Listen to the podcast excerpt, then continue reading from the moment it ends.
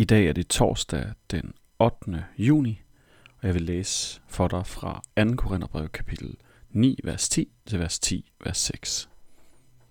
Og han, der forsyner sædemanden med udsæd og med brød til at spise, skal også forsyne jer rigeligt med udsæd, forøge det med mange folk, og lade jeres retfærdighed bære rige frugter, så I får rigeligt af alt til al gavmildhed, og det en gavmildhed, som fører til taksigelse til Gud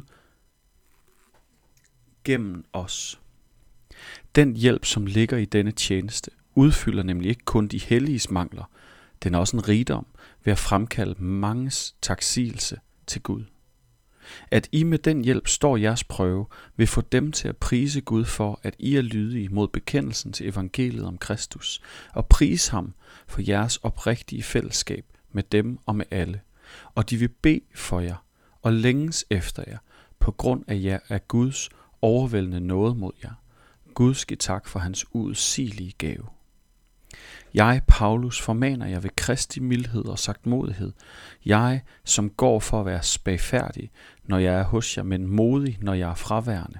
Jeg beder til, at jeg, når jeg kommer, ikke skal driste mig til at vise samme selvsikkerhed, som jeg agter at optræde med over for visse folk, der mener, at vi lever som værtslige mennesker. Nok lever vi som andre mennesker, men vi kæmper ikke som værtslige mennesker.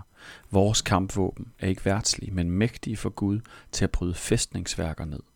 Vi nedbryder tankebygninger og alt, som trodsigt rejser sig mod kundskaben om Gud. Vi gør enhver tanke til en lydig fange hos Kristus, og vi er redde til at straffe enhver ulydighed, når lydigheden hos jer først har sejret. Amen. Vi er gået ind i juni, og i juni afholder vi i OVM en prædikenserie. Gud, gavmildhed og giversind. Og i dagens tekst fra 2. Korintherbrev, der møder vi en beskrivelse, et løfte faktisk, som Paulus han giver til de kristne i Korinth. Han siger, at ligesom sædmanden, øh, ligesom Gud forsyner en bondemand med udsæd og med brød, så vil han også forsyne jer rigeligt med udsæd, altså med det, som skal spire med frøene. Han vil forøge det med mange folk og lade jeres retfærdighed bære rige frugter, så I får rigeligt af alt, osv. osv. Paulus han taler her om givertjeneste. At give er en åndelig disciplin – det har det altid været i kirken.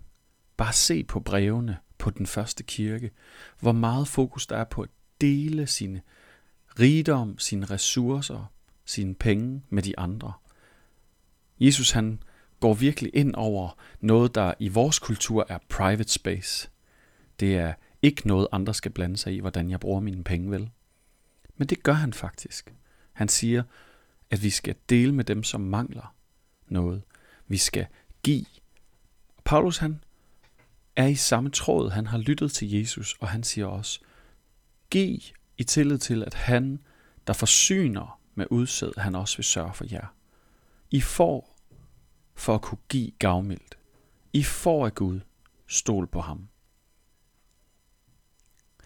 Her til morgen, så har jeg lyst til at spørge dig, har du tillid til Guds løfter?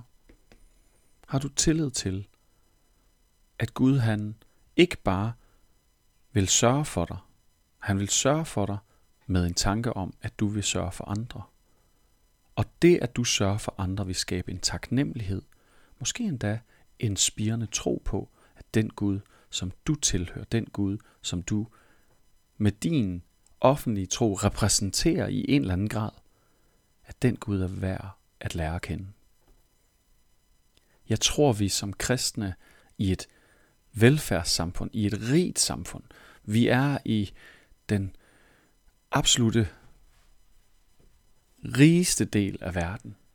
Jeg tror, vi som troende her har den udfordring at forholde os til, at vores penge, vores rigdom, vores ressourcer, de kan både være noget, vi kan velsigne og skabe taksigelse med, og det kan også være noget, der kan blive til en hemsko for vores eget åndelige liv fordi vi siger, at der er noget, som vi ikke vil lade Gud blande sig i, noget han ikke må være herre over. Her til morgen. Er der nogen omkring dig, som har dybe inderlige mangler, som du faktisk kunne hjælpe? Lad os bede sammen. Gud, dig, der forsyner sædemanden med udsæd. Tak fordi du også vil sørge for os. Giv os rigeligt af alt til al gavmildhed, så det fører til tak. Gud, vil du give os, så vi kan give, så det kan skabe tak, undren og tro. Amen. Kan I have en rigtig dejlig dag.